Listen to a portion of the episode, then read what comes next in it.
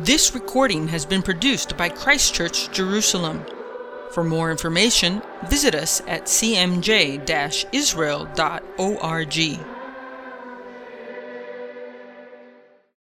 Well, brothers and sisters, good evening. Welcome to Christchurch Jerusalem uh, for our Wednesday night Bible study. It's great to have the community around. Um, and hey, Bernardo, welcome, Mexico. Great to see you. Yeah, haven't, haven't seen you for a while. We are wrestling and studying and uh, learning as much as we can from Moses's last speech as he is doing his best and making a comment on the Torah, preparing uh, the people of God to enter the promised land and set up a society that is going to reflect God's character and reflect his image, reflect his light to the nations, which would hopefully attract the Gentiles to Jerusalem.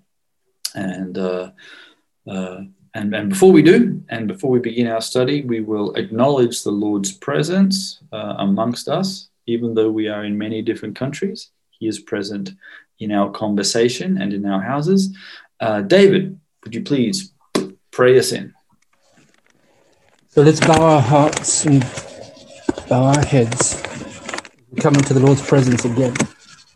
O sovereign Father in heaven, mighty God, Abba, we thank you for this amazing privilege that we can come before you again to your feet, Lord, and to learn your word, Lord. And we ask you, Father, that as Aaron teaches us, Lord, that you'll open our hearts to receive your word and to speak to us, Lord, on a level that each and every one of us needs to know, Lord, and to strengthen us in this time, Lord, as we receive your word, to know how strong you are in our lives, Father. And Father, we ask you to anoint Aaron, to strengthen him, to lift him up, Father, as he brings your word to us, Lord, and let him have extra and new revelation in you, Father. We thank you for this amazing privilege in Jesus' name. Amen. Amen. All right, thank you very much. Well, um, once again, as we as we study this this uh, book, we all have the Holy Spirit. We all have something to contribute to our brothers and sisters, and I come armed with a pen because I expect to learn uh, as well. All right, as is our tradition, we go over last week's uh, summary that puts us in uh, context for what we've been studying or what we will be studying today. All right, so last week we studied Deuteronomy 21, verses 15 to 23, which is the last half. And once again, we encounter the troubling practice in the ancient world of multiple wives. And once again, I urge people not to superimpose present day morality onto the past. It's something that we all like to do, but it really isn't something we should do. During our lively discussion on this issue, and it is all and it always is lively, we mentioned that Jesus in Mark 10 quotes Genesis to describe a man and a woman as one flesh in his argument against divorce. Please note the issue in Mark 10 is about divorce and adultery. The Jewish people have had access to Genesis far longer than us. Moses, who is writing Deuteronomy 21, also wrote Genesis, according to tradition. He could easily have been able to quote this text as Jesus did to dissuade the Israelites from polygamy, yet he does not. All scripture is God breathed, and yet no prophet challenges this practice. It is also true that the Bible is not presenting multiple wives as the ideal. The only patriarchs who had one wife were Moses, Isaac, and King Saul. I am not advocating polygamy. I will read that sentence again. I am not advocating polygamy, and neither does the Bible neither does it condone the activity. However, there is a problematic text in Numbers 12, which I, as part of this research and just, uh, for these notes, I came across something I hadn't noticed before. Isn't it great? You always find something new. There is a problematic text in Numbers 12 that says that Moses has a Cushite wife. You know the incident? Aaron and Miriam say that your wife is Cushi and you need to marry a Hebrew. Cushi, Cushite means Ethiopian. However, Zipporah, his actual wife, is from Midian in Arabia. So, who's the Cushite wife? I just want people to know, despite this interesting little sentence, the standard Jewish exegesis is that Moses has one wife. Somehow they figure out that Zipporah for Midian is also Ethiopian. How they do that, I don't know. Okay, but they do. The issue being addressed by Moses is the concern for an unloved wife and the right of the firstborn. The Israelites have the patriarchal story of Jacob, Rachel, and Leah as part of their sacred history. Leah, being the unloved wife, produces the firstborn of Jacob. The firstborn held special honor in biblical tradition. Exodus describes the firstborn males belonging to God, and male children required redemption from the priests. All firstborn are beloved of God. However, that does not mean he will call them to ministry, as the majority of the patriarchs and heroes of God are not firstborn. Note, the firstborn is the firstborn of the father and not the mother. However, when we come to the New Testament, it is said of Jesus, she gave birth to her firstborn. Luke 2, verse 7, not Joseph's firstborn. As the Orthodox, that is the Greek Orthodox, Syrian Orthodox, blah, blah, blah, the Orthodox tradition is that Joseph has already has other children. In the sacred history of Israel, many of the firstborn turn on their brothers, such as Cain, Esau, and Ishmael. During my studies on Jacob this week, I noticed that Rachel was meant to be Jacob's first wife. Hadn't thought of that before, which means that Joseph was meant to be the firstborn, but he wasn't. And perhaps this is adding to the tradition of Messiah ben Yosef and not any of the other children. The point of what Moses is saying is to have care and compassion on the unloved woman and to honestly and selflessly honor the right of the firstborn. In this way, Israel will be different from the nations around them, who all too often give in to their selfish desires. Our hearts must surrender to the heart of God, who also loves the unloved. It is Leah, the unloved, that produces the Davidic line and thus the Messiah. The next subject discussed by Moses is the issue of the rebellious son. Rebellion is never a good thing in the Bible. The son, who is not young, as he is described as a glutton and a drunkard, openly breaks the command to honor father and mother. The command with the blessing of long life. Thus, his life is not long lived at all. Moses instructs a purging of sin from the community. Now, while again these commands appear to us to be overly harsh and uncharacteristic of heaven, yet, as Roddy so aptly pointed out, these are the worst case scenarios being presented here. All attempts at reconciliation, repentance, and redemption have been exhausted. Spare the rod, spoil the child, reminds Shimshon from Nigeria. And sin can be transferred to others. The spiritual implication reflects on the danger that our communities have when we do not purge sin from our communities. We refuse to purge anything in our modern world. And we have reaped what we have sowed. Our children have become rebellious. Sin remains deep in the community and infects and changes our theology and it weakens the gospel of God. We no longer can call sin as sin. Thus, we have no need for a redeemer.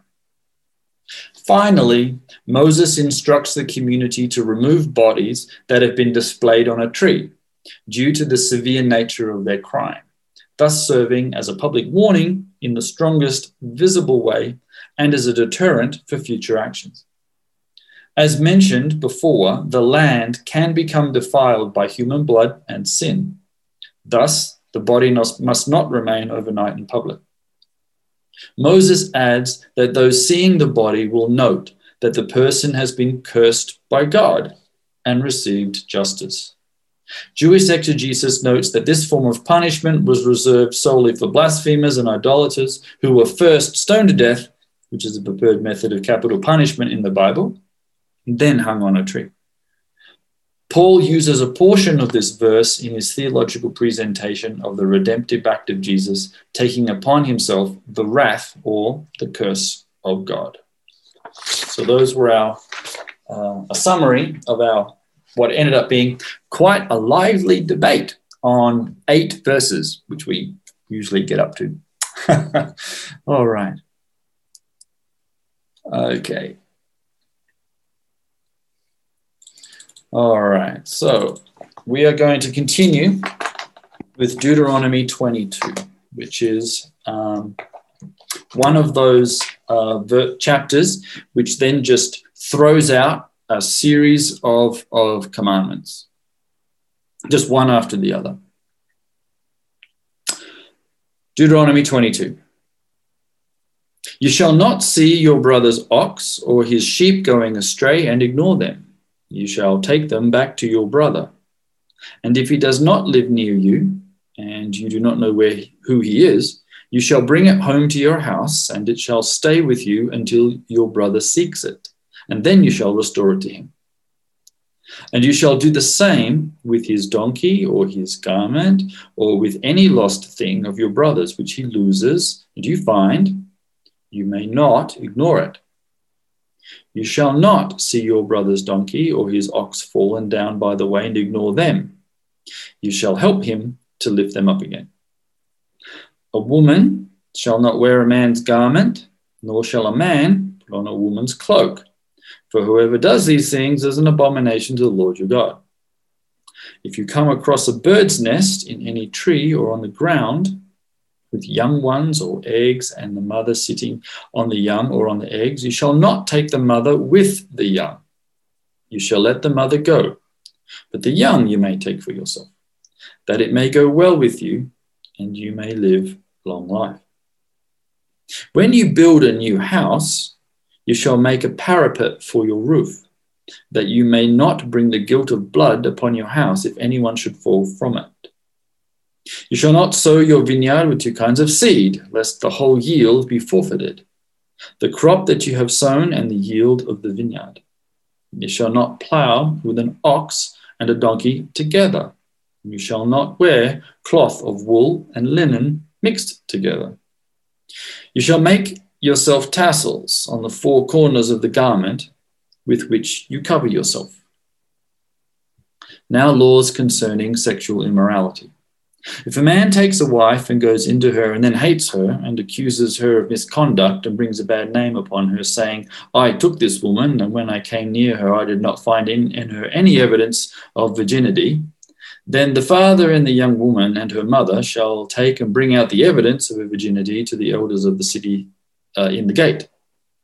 And the father of the young woman shall say to the elders, I gave my daughter to this man to marry, and he hates her. And behold, he has accused her of misconduct, saying, I did not find in your daughter's evidence of virginity. And yet, this is the evidence of my daughter's virginity.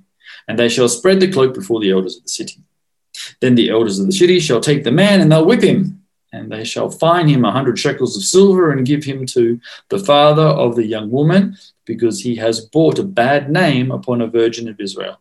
And she shall be his wife. He may not divorce her all his days.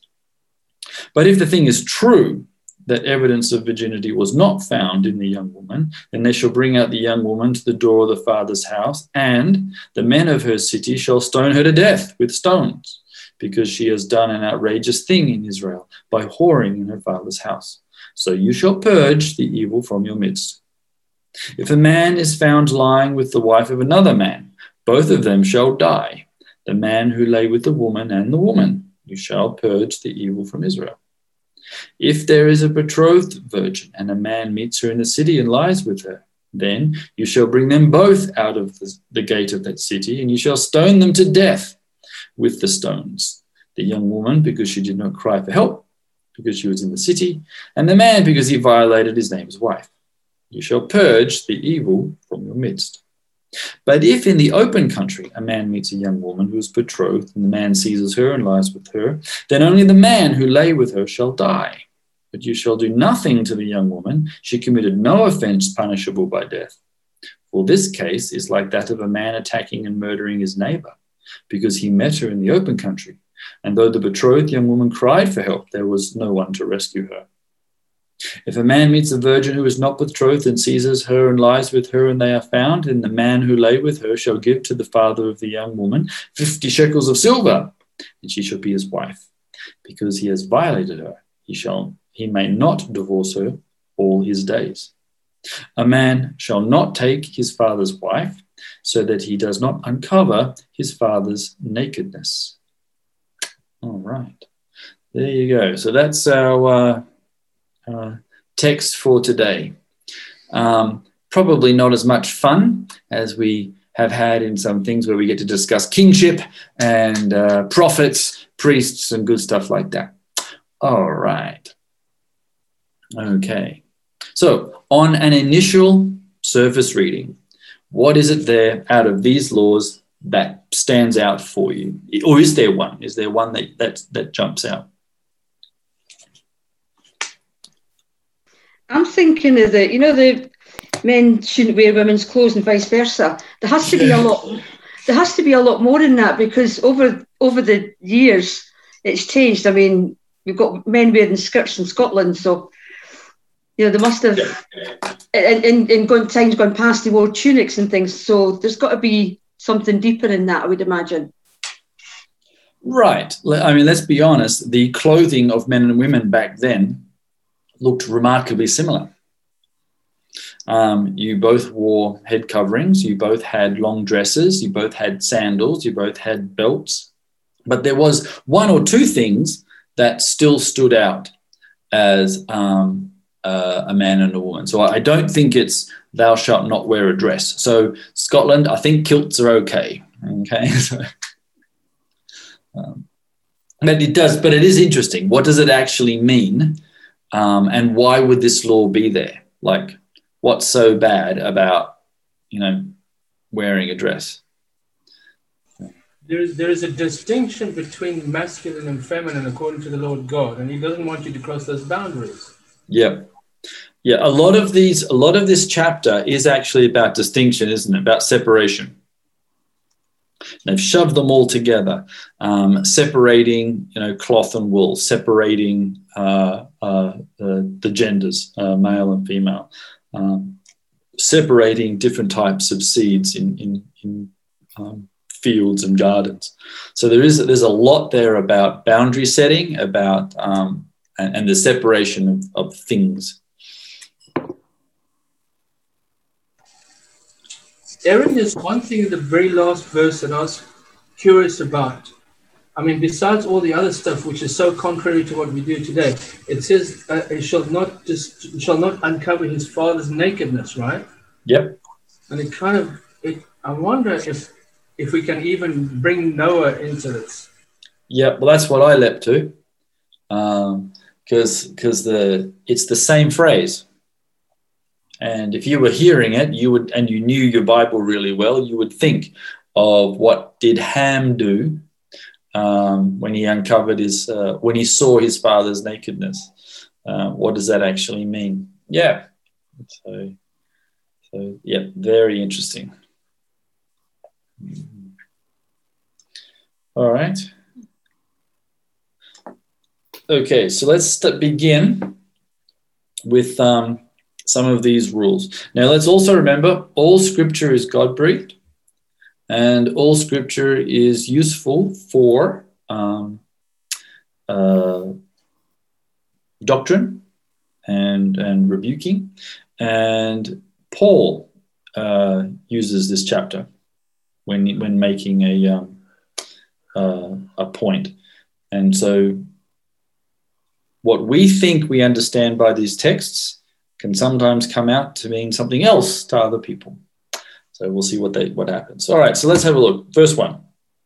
You shall not see your brother's ox or his sheep going astray and ignore them. You shall take them back to your brother. And if he does not live near you, and you do not know where he is, you shall bring it home to your house. It will stay with you until your brother seeks it, and then you restore it to him.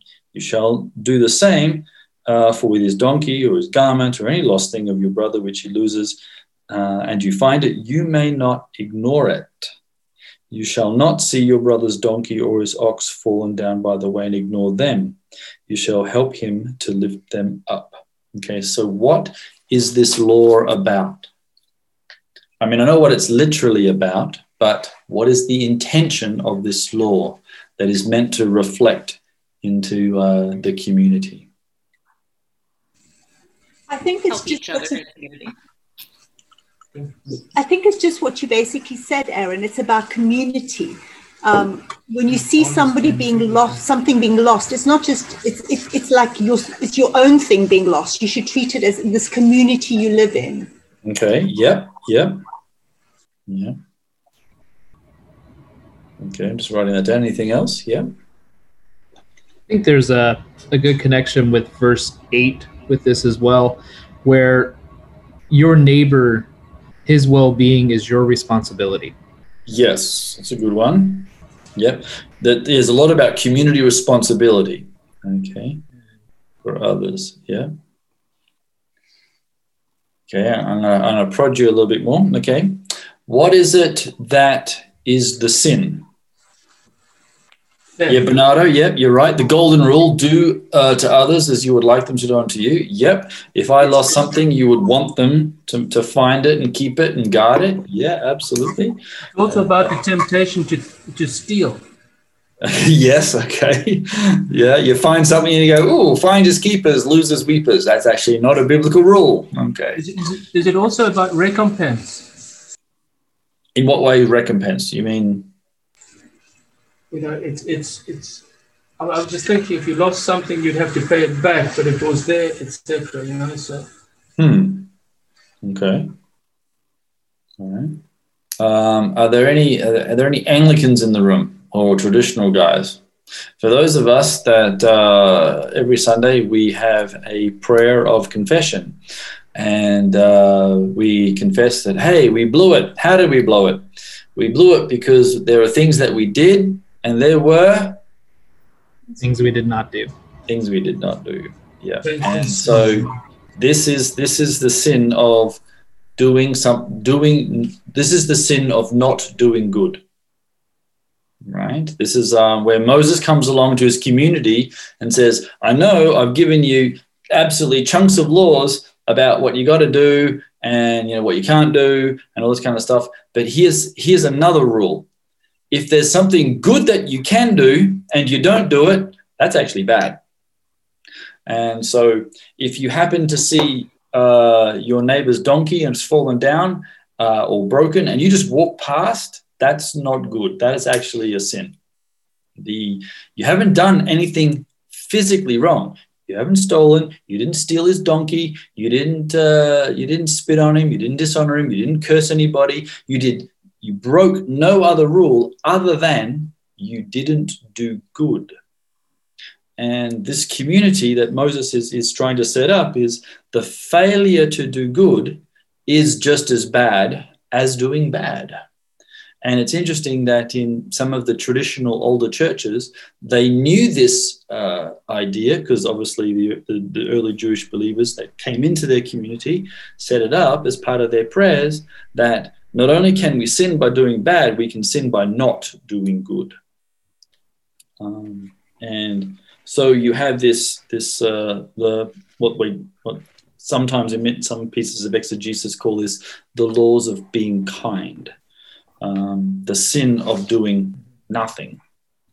Aaron? Yep. Uh, makes me think of uh, James chapter 4, verse 17.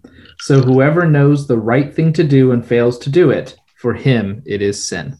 Oh, I'm going to write that down. Thank you. James 4, 417. 417. Yep. So that is uh, yep, James is is completely within his Jewish world. If you know the right thing to do and you don't do it, that's actually a sin, which means it's the sin of intention. Remember, uh, Moses, especially particularly in this book, is um, really applying the Torah to your hearts. And he's already said it, obviously. Write these laws on your heart. But along the way, he has minimized ritual, has not get, gotten rid of it. That is not his intention at all. Minimized it and raised up the bar of the heart.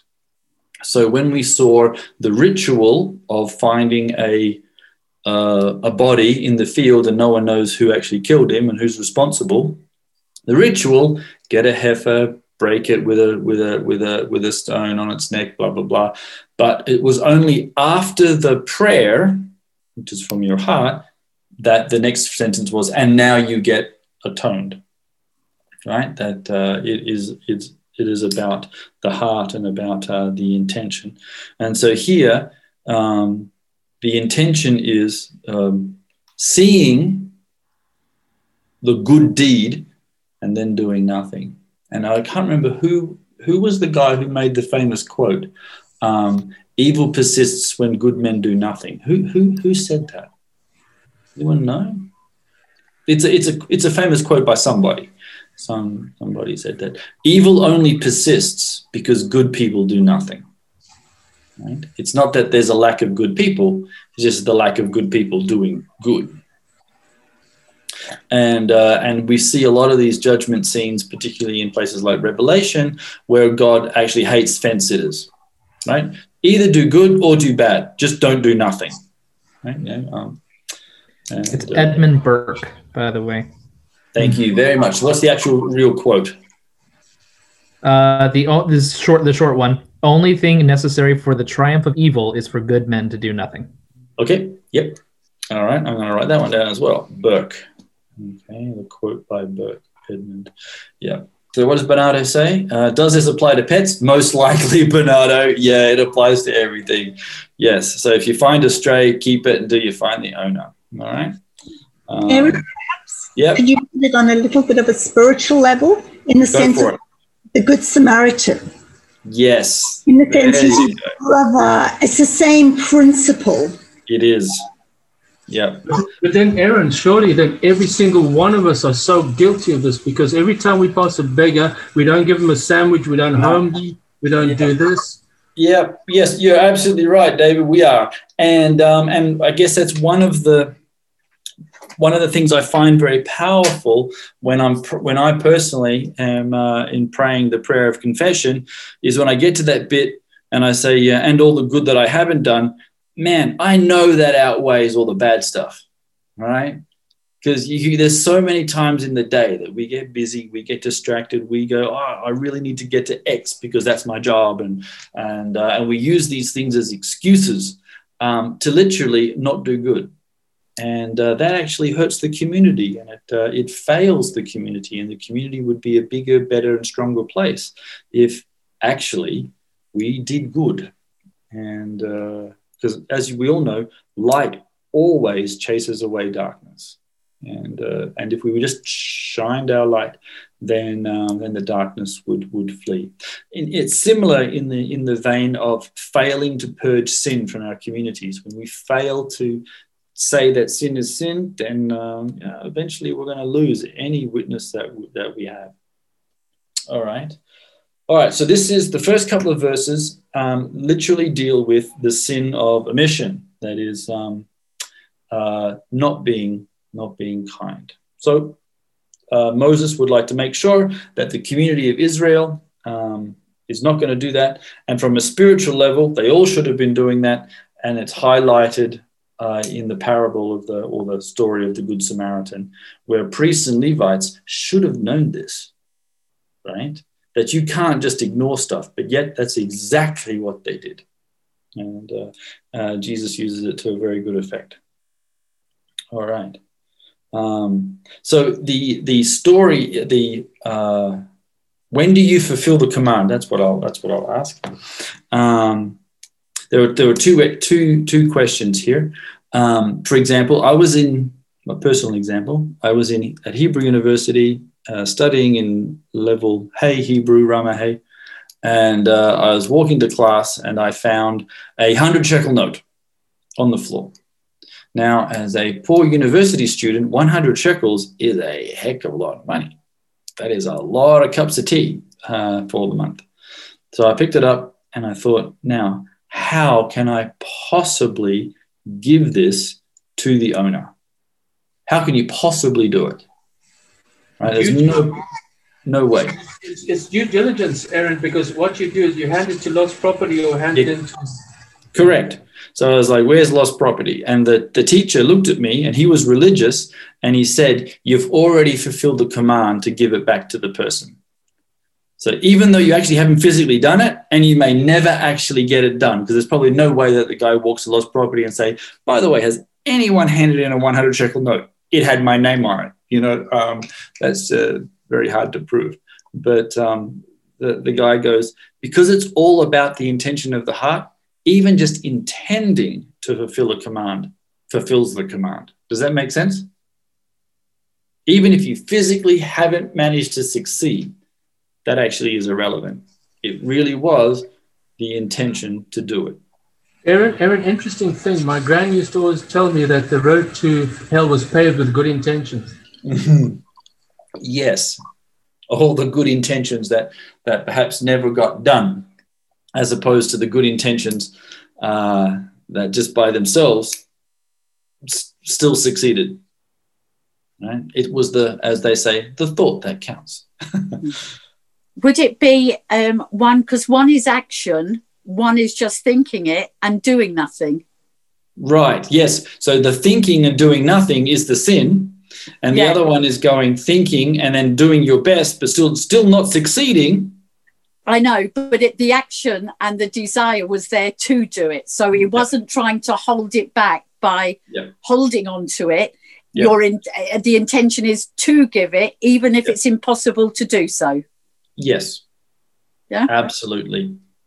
Now, I had an interesting discussion with my little uh, Chabad rabbi friend uh, uh, yesterday.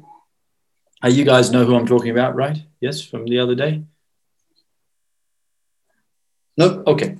Reminding people um, uh, a, uh, a, a, a Chabad rabbi who's studying in the yeshiva, who's about to actually graduate as a rabbi, has for the last couple of years, I've discovered, um, been reading the New Testament and falling in love with Jesus. So he's contacted Christchurch to explore the faith.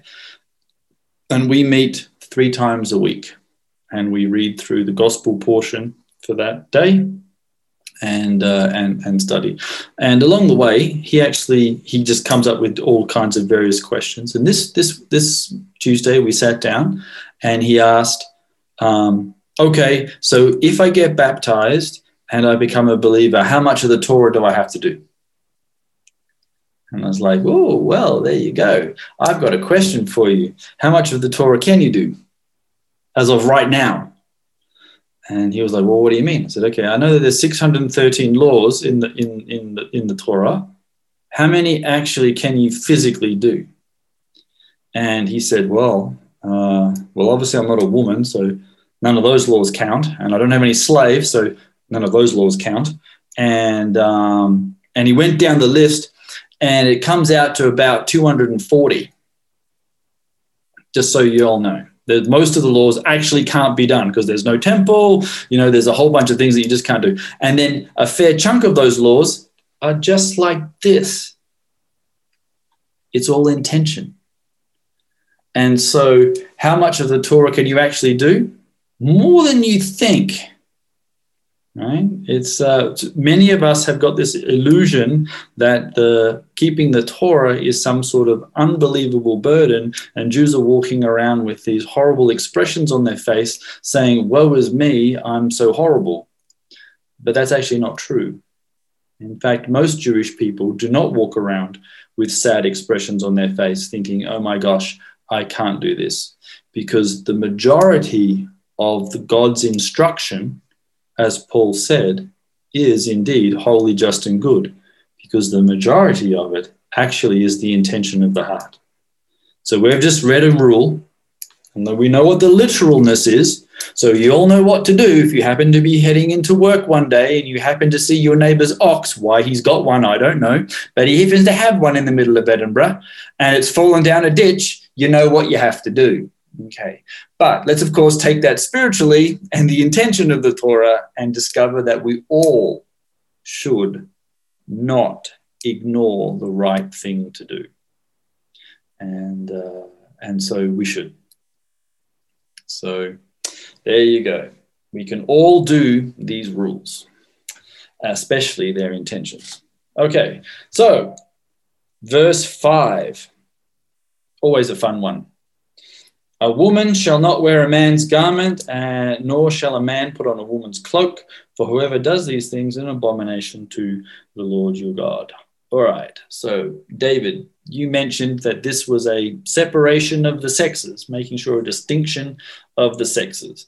Uh, any other comments on that, you think? Well, that's a pretty good, pretty good go at it. Okay. Hello, Aaron. Hey, Shimshon. Yeah, shalom to you. Yes, um, this is a very interesting one because um, in that time, there's not so much difference between what the men put on and what the women put on when it regards to clothing. Yep. Um, they just put on a gown, just cut the, you know, cut the, the head, um, the place for the head to come out, and that's all. Um, most um, rabbi interpret it as being what a man has already put on what a man is wearing that he should not transfer it to a woman and what a woman is already you know using it should not be transferred to a man because okay. um, because this always causes a lot of controversies in church especially when it comes to skirt and trousers for ladies and, yeah. all those that yeah. yeah and so people always interpret it in that wise and but it, it doesn't really follow in that because looking at the time that this um, commandment was given if you look at the dressing culture of the people, it's not speaking in, in terms of trousers and um, skates. yeah. Sure. Yeah, absolutely. We had just before you came on, Shimshon, we were having a discussion. We wanted to go over this and we decided that Scottish kilts are okay. Okay. Absolutely. So, uh, Absolutely. The, Scot- the, Scots can wear dresses, but uh, Nigerians can't. Okay. That's like a new rule we've made. We have we have a problem in today's society, don't we? We have a real gender confusion. Yeah. And and, and yes. this verse speaks incredibly poignantly to a, an incredible issue that we've got going on in the world right now. Men don't know how to be men because society can't tell you what a man is anymore. Mm-hmm. And uh, women can't be women because, you know, Women have to be absolutely everything, otherwise they're not a woman, whatever that is. Uh, and and we've we've really blurred the distinction between males and females. And and uh, yeah. um, I remember watching a. Does anyone here uh, watch Prager University? Mm, no. Okay, he's a Jewish guy, and uh, he has these little five-minute videos, and he brings on uh, people to, to talk, and it's just they're just five minutes, uh, of a v- wide variety of topics. And there was a young lady, American, uh, and uh, 21 or 22, and she was in college uh, track and field. She's uh, trying to be an athlete to train to um, get to the Olympics. And uh, and so in her school, they allowed males who identified as females to participate in their sport. So, guess who won all the events? right? The males that that that yes. over. so guess what she what, so she had trained. She was saying, I trained really hard to be able to compete so that I could get to the Olympics. And guess what happened?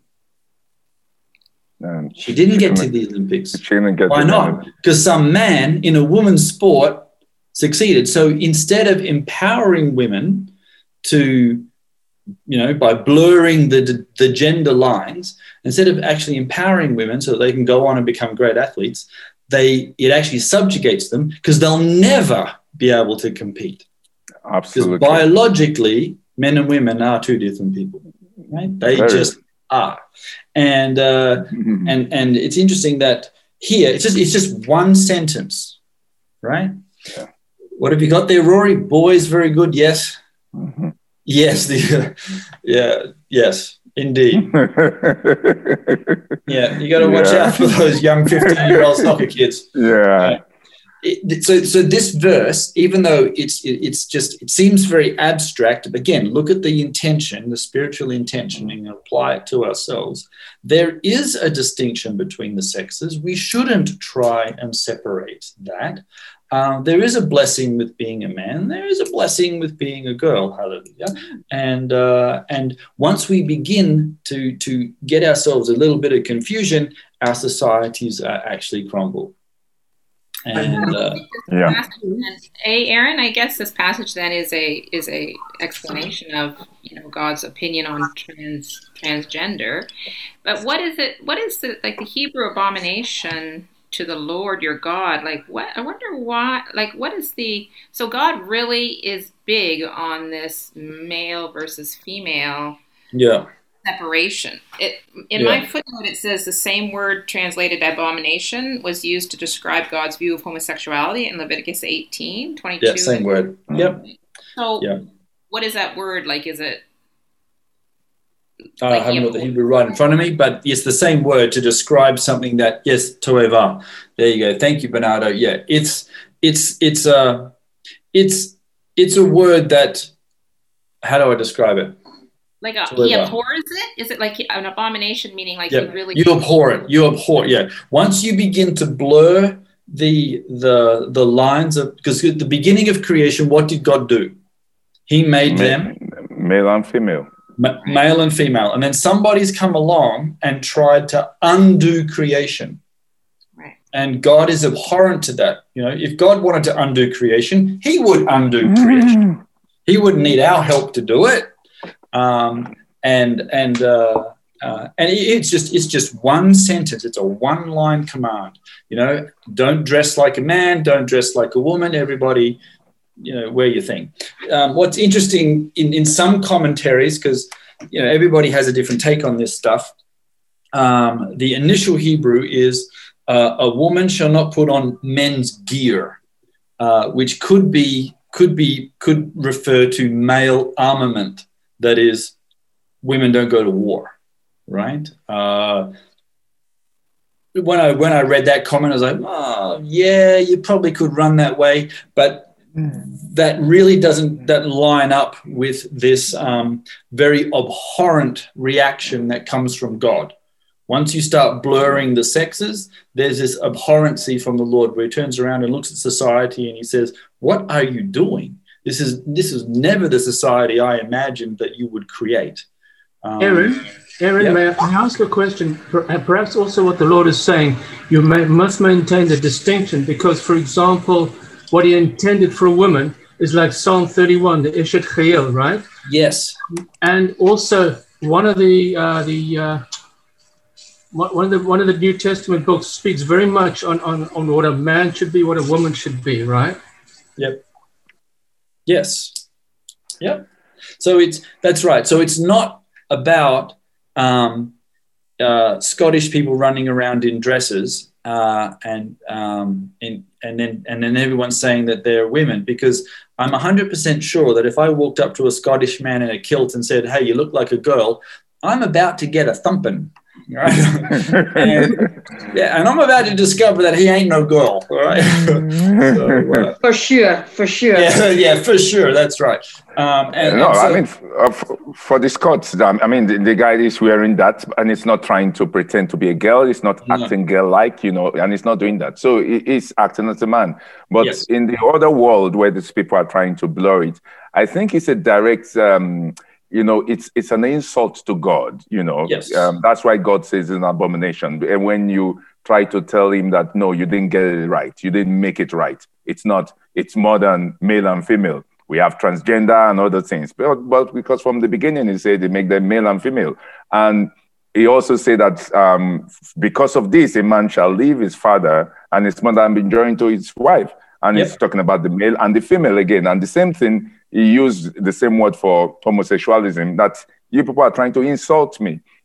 and everyone that is promoting this um, concept of um, freedom of um, uh, using the equality for men and women, I said it's a very wrong concept because um, God made us very different from the beginning. Um, a, a lot of people try to, you know, paint it in a way to look, oh, we are finding looking for equality for men and women. I always say it's the same reason um, you, people will go and watch male soccer. Uh, more people will invest in male soccer than invest in female soccer because the, it's more physical. The male are more um, entertaining when it comes to that, and also the male are, you know, they are like the alpha male. You know, um, when you go to the to, to the to the prison world, you see more male than female you know yeah. so we're not trying to say okay ah no we need to get equality we need to get more women into the prison because we want to. That's no, right. we're not saying that. Throw them in there, buddy. So- That's it. no. So it's always the men thing. It's like the men they, they, they have the ability to do more than the women in many things not that we don't have women that can do much more. We have women that can do much more. But in the totality of things we have men that can do much more. And um, if we try to deny it then we try to cause this confusion that is going on right now Yep. And with with power, you know, as quoting our friendly neighborhood Spider-Man, mm-hmm. with with mm-hmm. great power comes great responsibility. responsibility Right. So let's mm-hmm. let's remember Eve ate the fruit first, right? But according to the New Testament, who got blamed for the death entering the world? It wasn't Eve. it was adam It was Adam, right? And so you had a male and a female, both ate the fruit, and and they don't say, well, you know, let's just blame humans. No, you blame the man. You said no, it was Adam's fault. Um, and so you know, great power comes great responsibility. You know, buck up, men. All right. And uh, the one, you know, uh, one of the problems of feminism is it creates men that women don't want. okay. Um, it, it, you know, uh, there's not many women on the planet who, who say, you know, I really can't wait for my husband to sit on the couch in touch with his feminine side, you know, and he'll do absolutely nothing. He'll never take the garbage out. He'll never defend me because he doesn't know how to defend any, anybody because he's too, too busy doing his nails. Um, it does, that doesn't work. That doesn't hold mustard. So to speak. All right. okay. All righty, all righty. That's a quick question too. So, is there any other scriptures that we have that give more wisdom and guidance on this whole issue of transgender and all that? That's I'm just saying, is that the probably the transgender. Uh, there probably is a lot of others. I didn't go looking for them. I just looked at this as a as a thing. Rory's, you got a comment uh, that says Timothy says it was Eve. Is that true? You on there, Rory? You're looking it up. Okay, very good. Because I know that Paul in Corinthians uh, makes the case that it was through one man, Adam, sin entered the world. Right. Okay. So while you're looking that up, because I'll need to write that down for the notes. Okay. All right. Uh, next verse six. This is a, a very small command, but also a very powerful one. If you come across a bird's nest in any tree or on the ground with young ones or eggs, and the mother is sitting on the young ones or the eggs, you shall not take the mother with the young. You shall let the mother go, and the young you may take for yourself, that it may go well with you and you may live long. All right. Now, I know that some of you know that this is te- what, what is defined as the least of the commandments. You've heard of this? So, the greatest of the commands. Yeah. Yeah, yes, it- the woman was deceived and she became a sinner. Yes, absolutely. But the act, the the blame for the sin is in chronic in Corinthians where it says by one man Adam death entered the world. It skips Eve en- entirely. Uh, so in verse six, Deuteronomy 22 verse 6 is called the least of the commands. The greatest of the commands, you know. If someone says, "What is the greatest of the commands?" You would say, Yes. Shema. Love the Lord your God with all your heart. Second greatest command is love your neighbor as yourself. Yes, yes. And then, so from the least, from the greatest to the least of these commands, you know, heaven and earth will not pass away. What is the least of the commands? This is it. The, uh, according to Jewish tradition, Deuteronomy 22, verse 6 is the least of the commands. When you find a bird, let mama go take the egg. You go, oh my gosh, what kind of crazy command is that? You know? Aaron, if, if it's the least of the commandments, how come it says that thou mayest prolong thy days? Yeah, isn't that just so classic in uh, in in Jewish tension? The least of the commands comes with a blessing. With a blessing. Like there's no blessing for um, wearing men's clothing. Mhm. I did Yeah. not wear women's clothing. Do I get a blessing, Lord? Uh, no. You look good in jeans. That's all you get. All right. Uh, yeah. Okay. I uh, I chased Mama away and I picked up I picked up an egg. You shall have long life. Live long and prosper, young sir. Okay, great. How does that work? I, I see Yes. it this way. I see it in terms of a business. Um, it's talking about um, you don't eat your profit and your capital. You take the profit and you invest back the capital. Capital. Um, uh, that's that's the way I've always looked at it. Yeah, that's that. You're right. Um, there is this this command. We, we've dealt with laws of kindness to people and their properties, uh, and then we've got a command about the distinction between the sexes, like keep creation as creation. Um, now we have a command, you know, be be kind to creation, and not only that, as part of your dominion and dominance of of the creation, um, yeah, don't don't eat all of it all in one go right? You know the mother will go away. She has the opportunity to have some more young. She Right, will yeah. continue the species. We will have more birds uh, et cetera et cetera et cetera. So there's a blessing both for the individual uh, and for for the nation and for creation um, because it comes with this this blessing which is very similar as michelle pointed out to the um, the honoring your mother and father.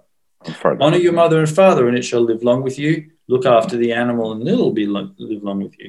Um, i mean greenies must love this verse i don't know if there's any um, uh, tree huggers with us. It's great if you are here uh, protecting the environment. Um, uh, I, I was reading um, in a midrash this morning um, the the uh, uh, command that god gives um, the male and female, uh, Adam and Eve, he says, Be fruitful and multiply and, and uh, dominate the earth.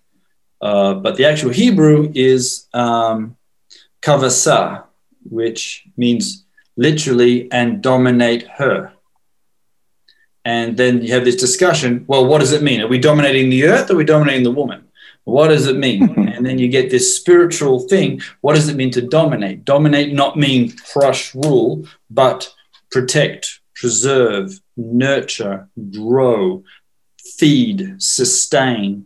You know, all of those things that we have. Dominating the earth does not mean ripping all the minerals out of it and leaving the earth as a giant husk. You know, that's not what that means. Um, and neither does um, uh, uh, you know, w- women and, and males and females submitting to each other, as it says in the New Testament, mean that we've got these doormats that we, you know, we, we, will, we will only allow to crawl on, on, on all fours around the house. And that, that's not what that, that means uh, at all. Here you have, point, Aaron, if I could just jump in for a second, because Yep. that's an interesting thought. Because um, it, it was sort of part of the curse of sin and Adam's sin. So Adam, you know, intentionally, willfully sinned, where you know Eve was more deceived, right? But Yep. the point he was like, the curse was that he would rule over her. So down through human history, we see women kind of being made subservient to men. Men dominate. Women like to control too. Like we're all control freaks. Mm. Okay, we're right, humans. a lot of us, yeah. Yeah. But you know what I mean? Like it's, it's part of the curse, you know. And some people kind of interpret that even in some like assembly environments and stuff, just extreme as a as like a carte blanche to be allowed to you know control the woman and submit, and you know it gets very extreme. Can do, yes, indeed. And it's part of the curse versus not. So it's not that it's part of the plan, but it happened, you know. Right. Yeah, the part of the plan was for males and females. The see, the, the, the Midrash is doing a, an interesting thing. Uh, Jewish exegesis often looks at words that seem out of context and they create all kinds of really cool theologies. But literally, the text is they need to um, be fruitful and multiply. So it's in plural. So it does talk about males and females being fruitful and multiply, and then um, and then ruling her. What who is the her? Well uh, one literal reading could be it's the males and females sharing control of the earth uh, and, and, and, and also both being custodians in the right way. It is possible to, to swing it the other way too but it's still it's still it's not a stretch. It's just perhaps one option that might not be as clear as the first one. But th- that's what the midrash does. The midrash is always looking for these little nuances to try and figure out a, a, another deep, a deep truth, and, and runs both of them at the same time. Uh, this is the least of the commands. It involves kindness to creation. There's the promise of a blessing if we are obedient. The um, being obedient gives a blessing, which is going to be a blessing both for the individual and for the community, because we're all part of communities. Um, as Shimshon says, it is against greed and overtaxing the resources. So we do have to, you know, do things like not overfish our fish stocks. Okay, we do we can't overcut kill our herds. You know, we um, which as I'm sure uh, you know Africa knows. You know, ivory poachers. We if we kill too many of these guys, they're gonna go disappear, and that's, and that's bad. Um, so there is a we there are things that we have to do to preserve some sort of uh, balance, maintaining order and, and, and law. And, and Aaron, um, Aaron, it's sorry, sorry to interrupt. It's also very interesting that the Lord, somewhere in Scripture, says, "He shall punish those who destroy the earth." Yes, yes. Do you happen to know that verse on the top of your head? But yes, that is there. There is. Um, God actually gave us the responsibility of taking care of it. So if we fail to take care of it, then there is this um, not blessing, the opposite thereof.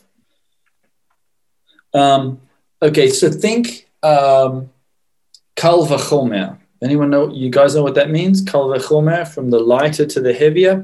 It's a, a method of Jewish exegesis. So uh, when Jewish people approach the text, um, Jesus used it. One, one, one common way of interpreting the text is go from the lighter to the heavier. So if the light law is um, taking uh, a mother away and and keeping an egg, that's a very light, small law. Apply the same principle of caring and make it into a heavier option. Um, if you're kind and gentle in small things, what does that mean you will be? Kind and gentle with big things. And so if we, you know, the the the if we can't look after the little things in our lives, then we can't look after the big things in our lives. And what's the parable? Most recently read it in the lectionary, if anyone follows it.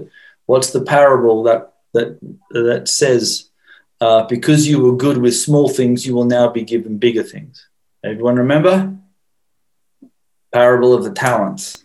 The talent. Yes. Where at the end of the judgment scene, God says, Look, you were you were not too bad with small stuff. Now, because I know you can handle the small stuff, I can surely trust you with the big stuff. You know, um, you're always looking for people with experience. Um, uh, and so this is also one of those things. If you can do this little law, the least of the commands, um, there's a good chance you can can keep the intention of the other ones as well. And so, uh, yep, taking care of uh, the animals, and it is incredibly interesting that this is the one that gives a blessing. Okay, why? Go yep. to Revelation 11, 18. Yes, is that it? Can you read it out? Sure, hold on a sec. You'll have to give me a couple of seconds. Yeah. Oh, Shimshon, did you actually put it in the text? Did you? Yeah, I did. Oh, and the nations were angry, and thy wrath is come, and the time of the dead that they should be judged. and that thou shouldst give reward unto thy servants the prophets and to the saints and them that fear thy name, great and small, that should destroy them that destroy the earth. Yes, our, our job, one of the first commands ever given to man while in the garden before the fall, was actually to care for the world.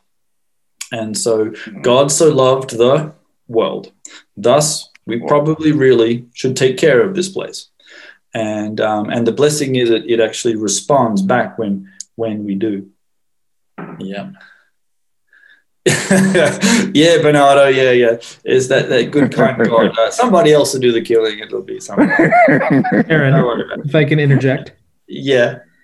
Uh, it was an Orthodox priest, and I can't remember where I heard this, but he he had talked about the two general approaches uh, to taking care of the earth. One is the liberal view that humanity is terrible for the earth, uh, and the second he says the conservative view that we're stewards of it, and therefore we can do whatever we want with it, and it's ours to do it with. But he said there's kind of the middle view that he takes is that our job is to intercede for the earth because the earth longs to glorify God, and it's our job to make sure it does it well. Okay, that's one way of looking at it. Yep.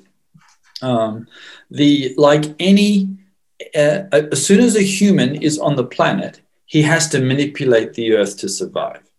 He has to chop a tree down to build a house. The house doesn't appear.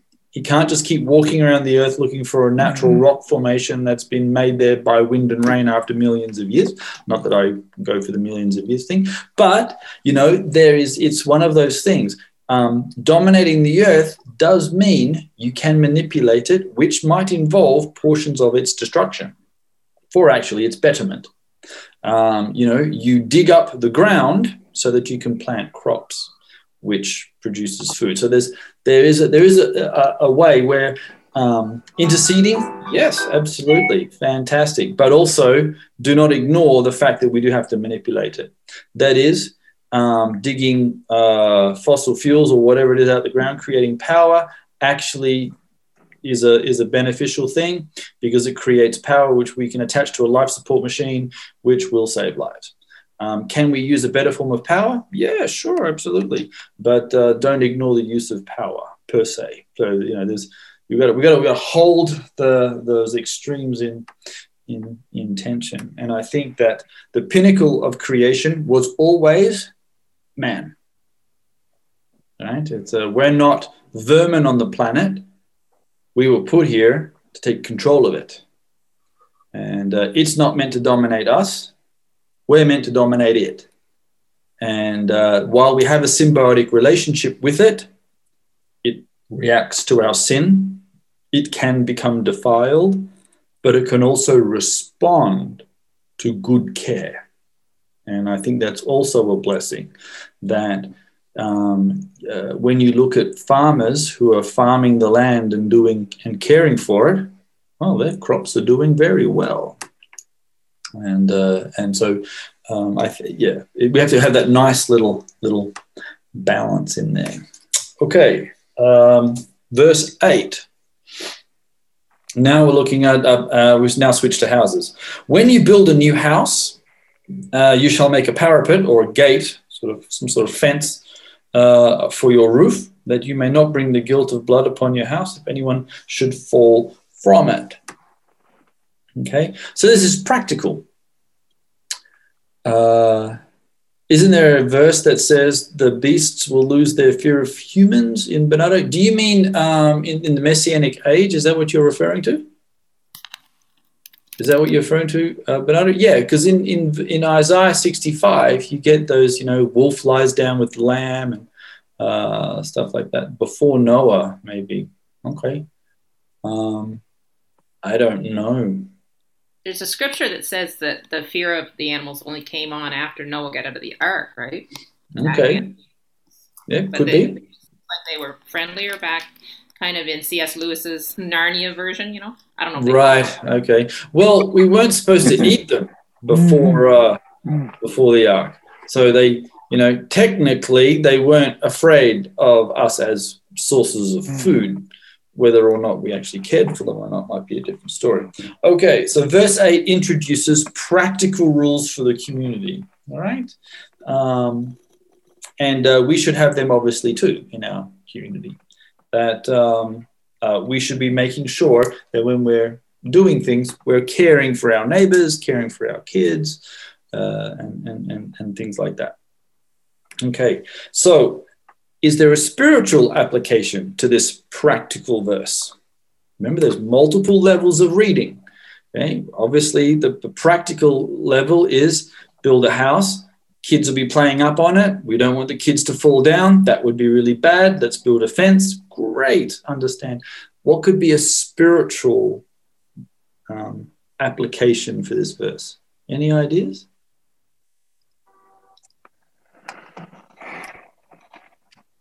Okay, um, if I may come in there, Aaron, I think um, it has to do with um, being responsible for others, mm-hmm. having um, because when you build your houses, I mean, it's yours, so you could do whatever you want to do in that sense of it.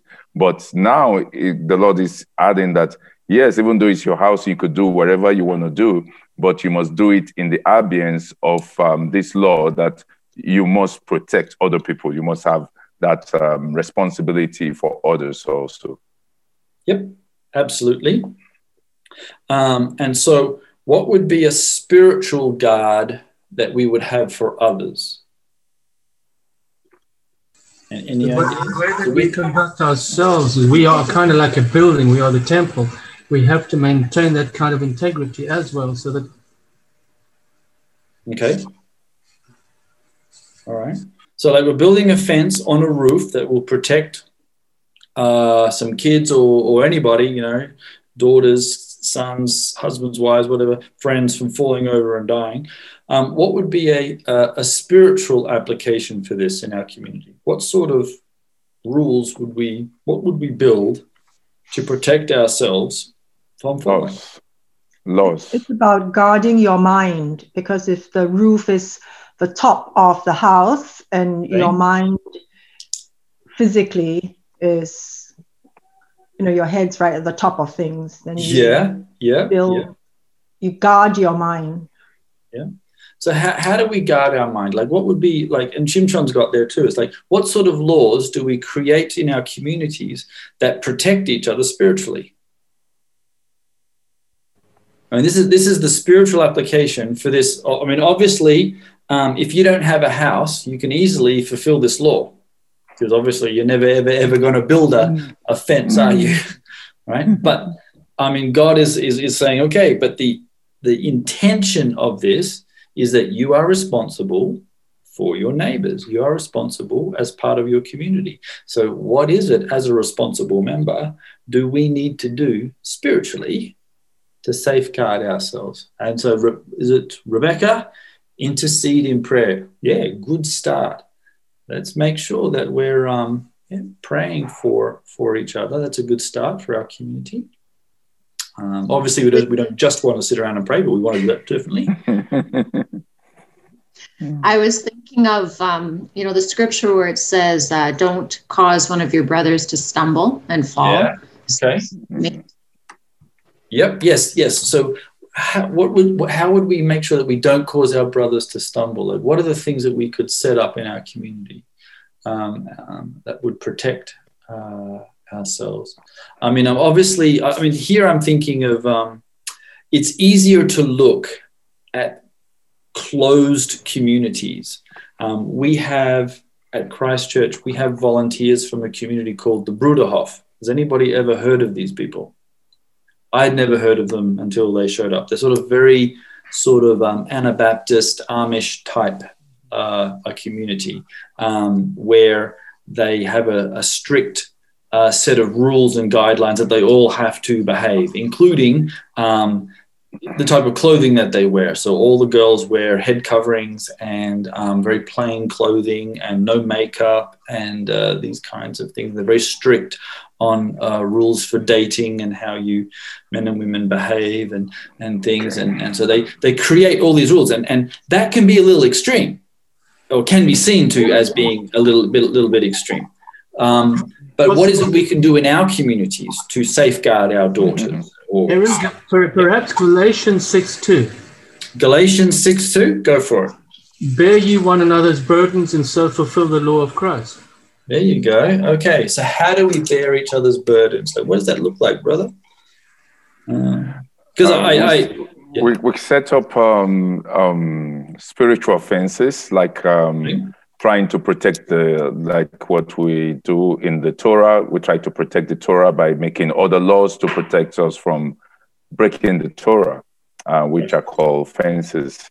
And so, in the community, we can decide to um, put in some laws that are not directly um, laws from the Bible, but laws to protect us from breaking the laws from the Bible. Yeah, Right. that's the, Absolutely, and, and, and that's correct because Galatians 6 1 says, If a man be overtaken in a fault, you which are spiritual, restore such a one in the spirit of meekness, considering thyself, lest thou also be tempted. Therefore, bear ye one another's burdens so that you fulfill the law of, of Christ. right. Yep. So bearing the burden is related to the first, the first verse. So that um, doing our best to to make sure that the brother doesn't uh, uh, stumble. And as Bernardo says, yeah, teach the commands.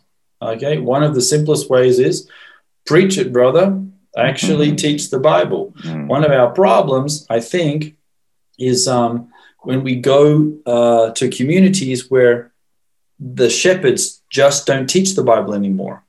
They teach uh, life skills.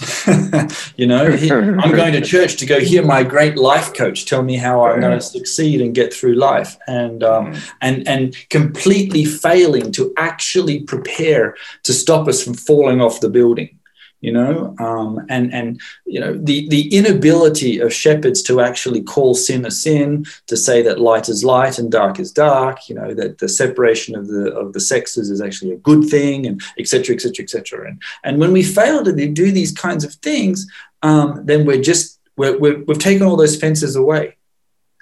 Sooner or later someone is going to fall off the off the house.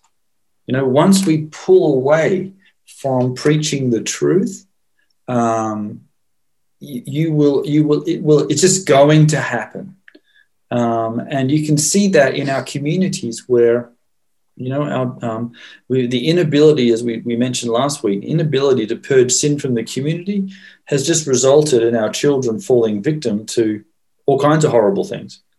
And then us scratching our heads going well how did that happen? You know well we um, we kind of did it to ourselves. And uh, no point blaming God. He he set up. He gave us some pretty good guidelines here. You know, here's Moses trying to set up a community that's that's going to defend itself, take care of itself, you know, guard itself, and in doing that, shine a light that the other nations will turn around and go, "Wow, you guys are wise." No other God gives rules like this. This is we're coming. We're coming to join your team. Okay, all right. So verse nine. Oh, here's another one.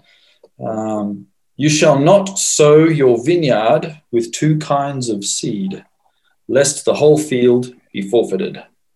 That the crop you have sown and the yield of the vineyard. All right. So, what do we make of this verse?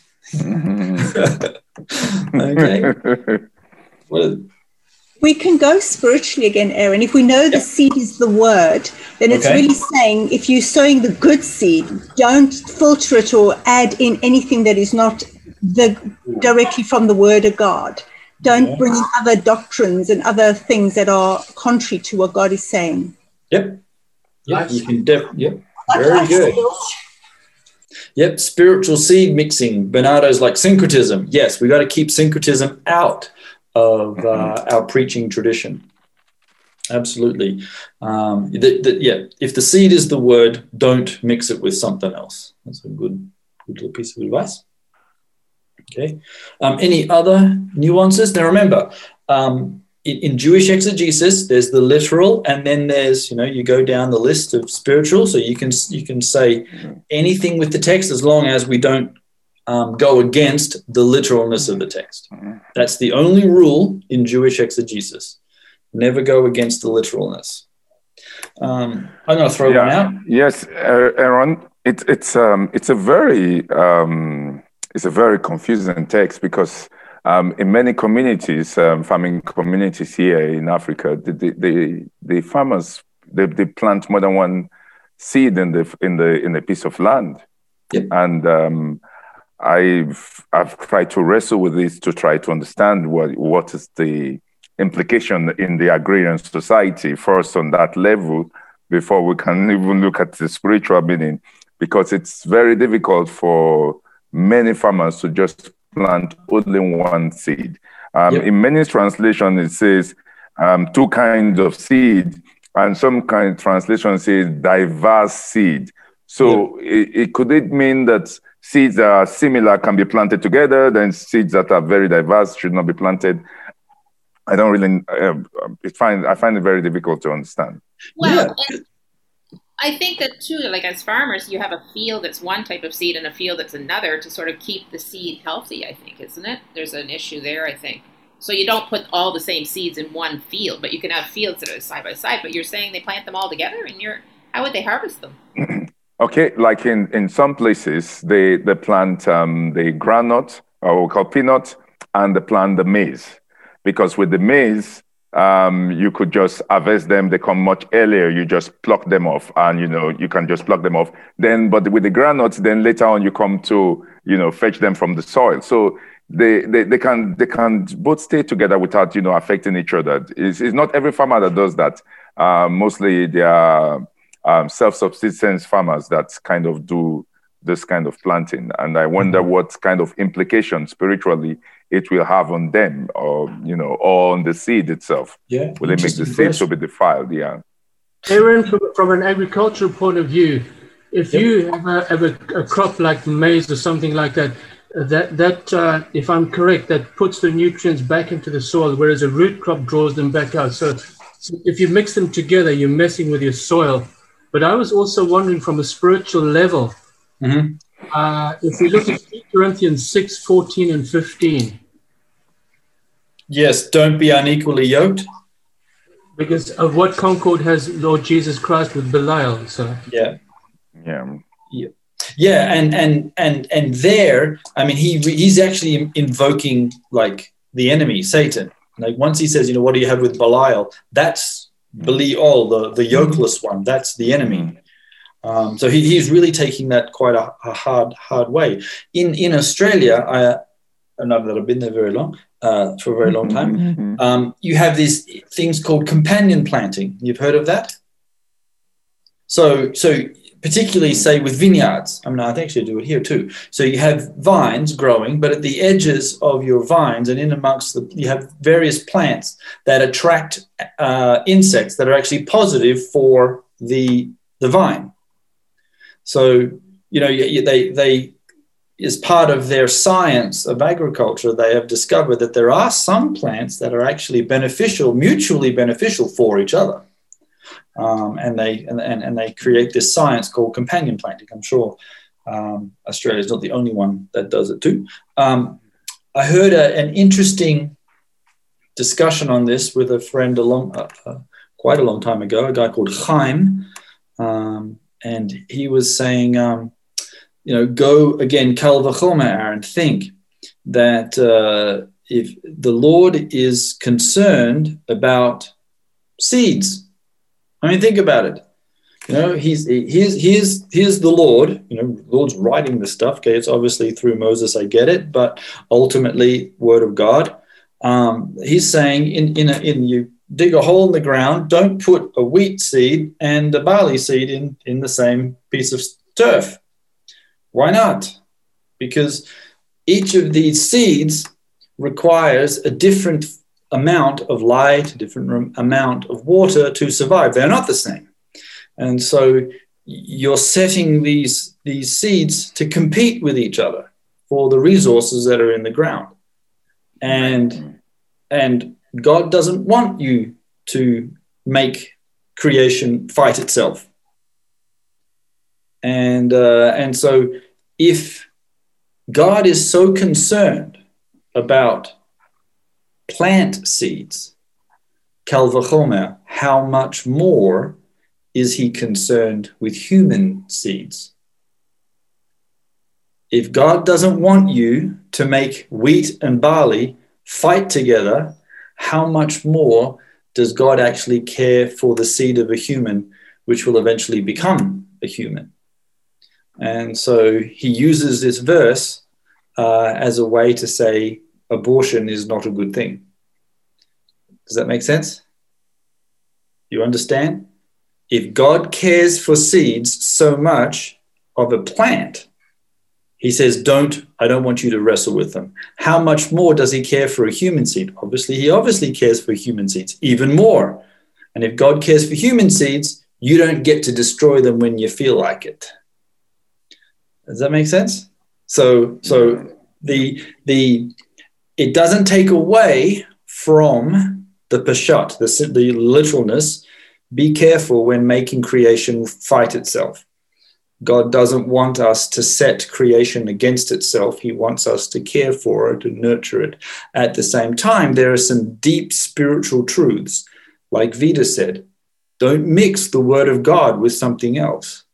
You know, uh, take care of, of the human seed that we have on the planet.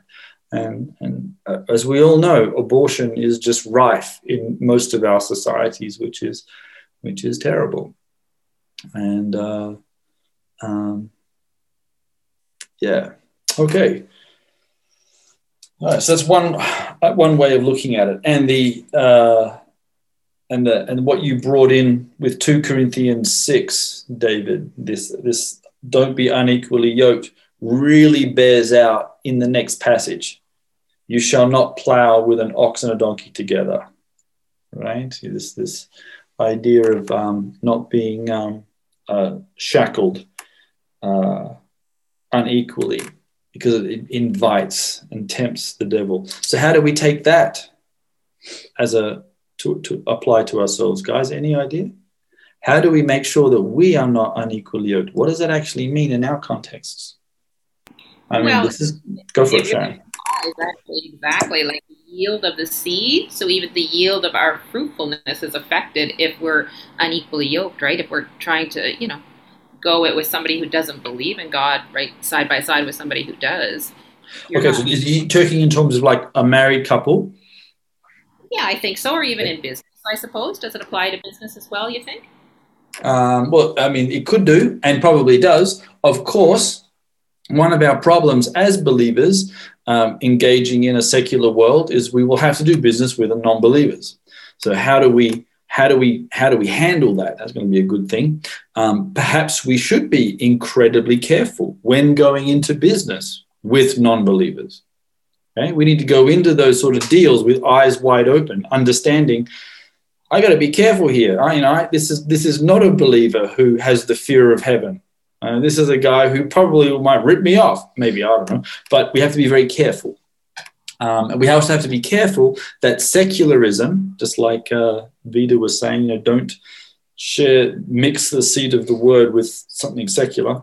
We have to make sure that secularism doesn't influence us. We have to be the influence on secularism. Um, yeah, yeah, Rory, we've got to keep the Norwegians out of Texas. Okay, um, that's absolutely true. Um, you know what? What fellowship has Scandinavia with um, with you know what what, what is essentially almost Latin America. Okay, um, yeah, I'm not yeah, quite sure.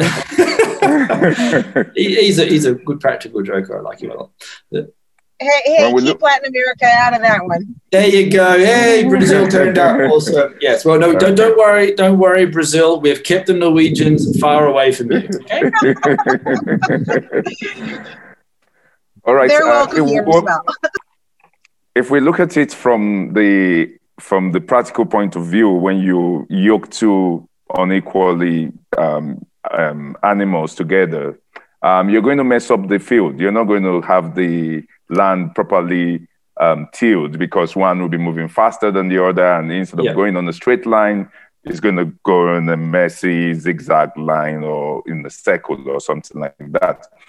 And so when we look at it from that point of view and we apply it into spiritual life, there are so many things we need to do that we need to um, um, connect with people that have the same kind of spiritual understanding as we are, um, okay. even yeah. within the body of Christ. Yeah, yeah, because you still get people that don't have the kind of understanding that you are, and um, you're trying to accomplish some tasks together. You find out that um, you're just um, uh, maybe the person is, you know, always against uh, your your your concept or your your views of things, and instead of having the goal, then you have to deal with, you know, dealing with each other. So that is one of the ways that uh, I look at it.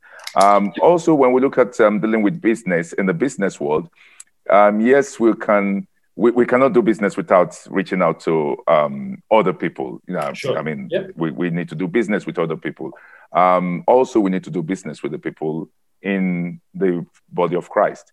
But I think even today, because of the animosity and the and the large um, gathering we have, um, we, it's also very useful for us to be very careful when we make um, meet, um, business dealing with even people in the body of Christ, because with the animosity we have, because now it's fashionable for everybody to say, I'm born again, um, yeah. but they don't have the fruits of it. And so at the end of the day, you get hurt and you get disappointed with, um, with even people within the circles. One of the things I learned from somebody is that no matter who you're dealing with, when you're in a business transaction, always write out your agreements. Um, no matter yes. who, just always write it out. It's going That's to help it. you out in one way or the other when things start going wrong. Yeah. Yeah. Because they most likely will. yeah. yeah. Yeah. Yes. Right. There's being spiritually yoked as even as possible is probably a, a good principle that we should all in, in endeavor to do. That doesn't mean we should not uh, deal with or nurture or shapes people who are spiritually uh, children or you know we, we we all have to go through the milk to get to the meat and so we all have to you know disciple which means we you know shepherds and disciples and and, and, and taking care and feeding the sheep there will always be a um, someone will be more spiritually mature than the other. Um, uh, you know one of the first missioners was always find yourself a teacher right and raise up disciples you know like make sure that you're you're, you're learning from somebody who's who's a little bit better than you so you can you can uh, always always be, be be learning there. The next one i mean a lot of these rules are all about separation in some way. And, and they're teaching this idea of separation. Um, that israel is still meant to be a unique distinct society in amongst the nations. That doesn't mean it's not going to have gentiles inside of it because we've got all kinds of laws about what how to treat them supposed to treat them fairly okay other, than what Aryeh Deri is trying to do now and get rid of all the christians in this country. But you know they're not supposed to do that. But they're also not meant to um, become so syncretistic and assimilated that they lose their identity. And, uh, and then their light is diminished by the darkness instead of actually chasing it away. The next uh, sentence, um, I'm going to guess that we all probably don't know what it means. That's because Nobody does. Okay. In, in all of this country, there is not one rabbi who understands what they call shatnez. That's what this is. You shall not wear cloth and linen wool together. Okay. no one has a clue what that means. It's, it's, uh, you go commentary after commentary after commentary, and they can't figure it, it out because uh, just about every garment we wear is actually made of mixed materials. It is very rare to find I am hold, I'm wearing a pure silk uh, shirt. Well, you're obviously rich. most of us, most of us have got the 10 shekel polyester made in China, okay, or Vietnam, right? And, and that includes the rabbi. He's wearing it too, all right? Um, no one is 100% sure what this verse means, but it has something to do with the spiritual concern of separation that uh, and and the prohibition. Aaron, there's a good cross reference in, in Leviticus 19:19. Yeah. You, you shall keep my statutes. You shall not let your livestock breed with one another kind. You shall not sow your field with mixed seed. So that concept of mixed seed yep. in the field, nor shall a garment of mixed linen and wool come upon you. So maybe it's something about like like the next verse, you know, you shall not plow with an ox and a donkey together. Like they don't go well together versus you know two ox, two donkeys, you know that kind of concept. You you work with the best connect uh, combination, you know. Sure. And just like we discovered that as you know, part of the rule of don't don't um, make seeds in the ground fight and wrestle with each other, mm-hmm. there are various plants that do work well together. And so, you know, God has given the, us intelligence that we can, as part of our dominion of nature, actually influence it by planting certain things that are good for the other things next to it. All right. Um, I have one thought on a spiritual application for that because when I read when I read it, it makes me think of Cain and Abel. One okay. offered the fruit from the ground, and the other offered the fruit of the lamb. Uh, you know, sacrifice, yeah. which was acceptable to God. Yeah. And the wool comes from the lamb, obviously, and yeah. the cotton is from the ground. So, isn't it perhaps saying covering yourself with work, in a sense, works versus mm-hmm. the the sacrifice of, you know, believing in faith of God. I know I'm ex- extending it a bit, but to me, well, I see it as this, a garment that we cover ourselves with. Okay, Vida, that's actually a very good midrash. That is exactly what uh, rabbis do. Okay, they take a, a, a word like wool and cotton, and they make the link between you know sheep and grain, and then they make the link between Cain and Abel, and then they and they play because it doesn't go against Peshat so yeah, that that's a that's a nice little way of, of looking at it. Okay, spiritually, yeah, that's not that's, that's actually pretty good. You should write a book, Christian Christian Midrash by Vita Butterfield. Mm-hmm. Mm-hmm. Yeah, very good. All right. So the last little bit of uh, so we don't understand what this shatnez means. This this mix of uh, wool and linen, other than applying it spiritually. Okay. Um, but the next verse, which is, is in tandem to it, it's a lot more easier to understand both the physical and spiritual implications of it. Okay. Um, um, Aaron, just a yeah. minute. Yeah, sorry, I was going to just make this um, comment. Um, I'm trying to understand in the in the in the time of the Torah when Moses was delivering this to them. I'm sure they don't have so much technology to mix garments together like we do the polyester and things right. like that. I'm looking at it. I'm looking at it more like um, when you have a silk and you're trying to attach um, a different material to it on the other side. You know, to stitch it, stitch them mm-hmm. together. Like if you have a silk and a khaki, for instance, what we call a khaki in, in, in the side, or maybe like a leather jacket you know, they're not going to stay well when you have silk on one side and leather jacket on the other side. They're not going to stay well. And so um, I want to see that text more in that um, fashion than um, than um, more of the mix um, engineering kind of garments that we wear today. Okay. Um, because yeah, I, I yeah, yeah, absolutely. They, they might have it. Yeah. Yeah. Oh yeah. Yeah, because a, a, lot of the tzitzit, which is like the very next thing, you shall make tassels for yourselves, tzitzit, on the four corners of your garment from which you cover yourself. I mean, that tzitzit, most of those are actually yeah. made with mixed fibers anyway. So, yeah, they, they, they really are looking at, at this in a more spiritual level. Um, however, this is a very practical one as well. You shall make tassels for yourself from the four corners of your garment with which you cover yourself in Deuteronomy, there's no reason given for why you do this. It is given in Numbers 15. Why Moses doesn't bother to say why, I don't know. Probably because he assumes you already know.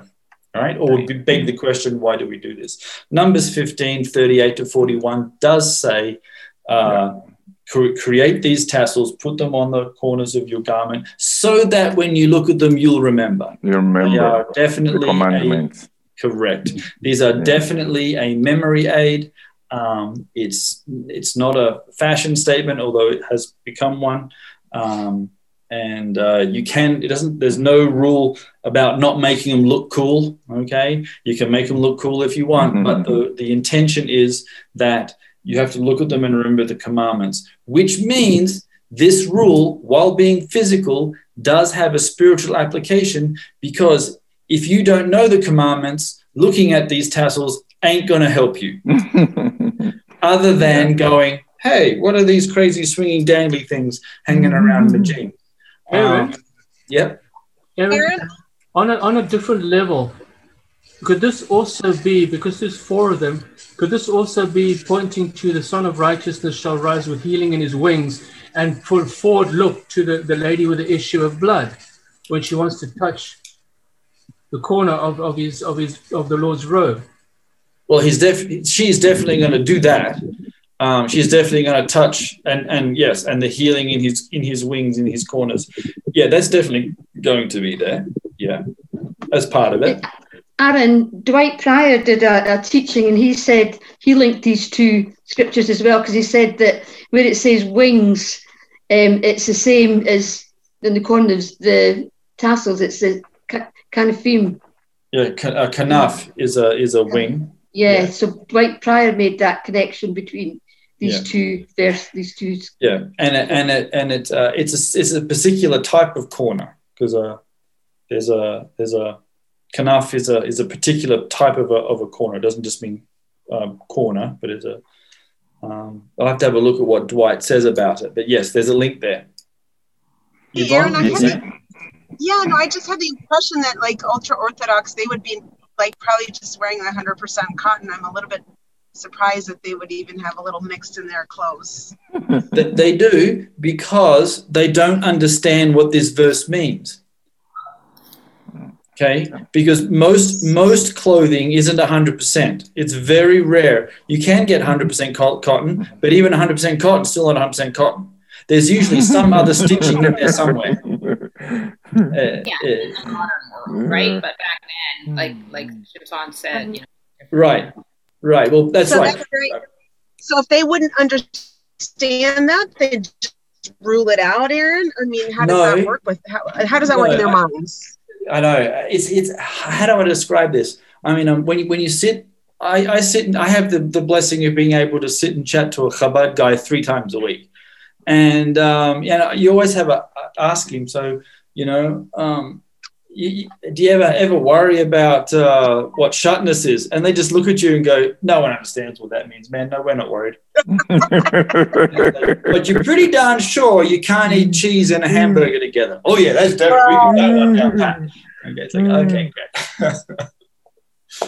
okay. And um, we, we also connecting the the zizit with the word. You could see that um, at the end of the zizit is uh, is knotted to five. There are five right. knots and yes. um, which um, the rabbis explained that it's connected to the five books of the Torah. So Torah, yeah. you see the five knots on the on the ends of the. But one very interesting midrash I would like to just share on that is that um, when the Lord says, when you see this and you look at it, it's talking about the blue, um, the, the blue thread that is attached Correct. to the end of the zizit. But another place in the Torah, um, in, in Exodus 12, um, it says that when I am passing, then I will see the blood. That's this is God seeing. God is seeing the blood that is red, and God is seeing, and we we are seeing the, the blue. Um, the blue. The blue yeah. is talking about sky, and the blood talks more about the earth. And you see that when you mix it, you get purple, and these three colors are the colors of the Mishkan. They are the colors of the tabernacle. So it's what we look and what God sees that brings us together in the tabernacle. Oh, there you go. That's very good. Yeah. yeah. You should write a book as well. Midrash by Shimshon. You can, you can sell it as a as a as a as a two in one price with uh, with beer. That, no, that's great, guys. I mean, uh, we've um, we only managed to get through twelve verses this time, but the some really good discussions and some good learning. These are laws. And these actually still, the spiritual implications are still effective to us in our community today. And isn't that interesting that, um, uh, you know, people, we are Messiah's done away with the law, but not really.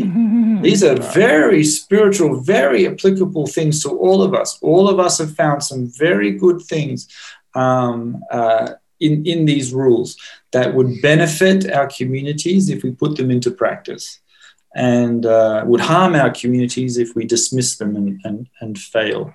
And uh, so, yeah, I think those are, are great things. We will continue to wrestle with all of, of Deuteronomy, including uh, next week, uh, where we get into a very interesting discussion about um, what you should and shouldn't do uh, with virgins.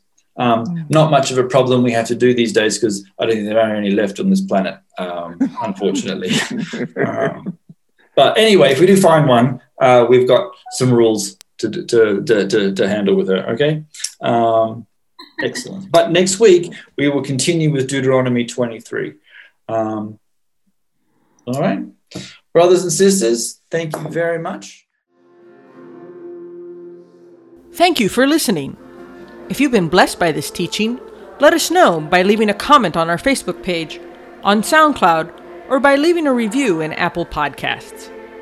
You can offer practical support by giving a donation at christchurchjerusalem.org. Thank you, and blessings from the City of the King.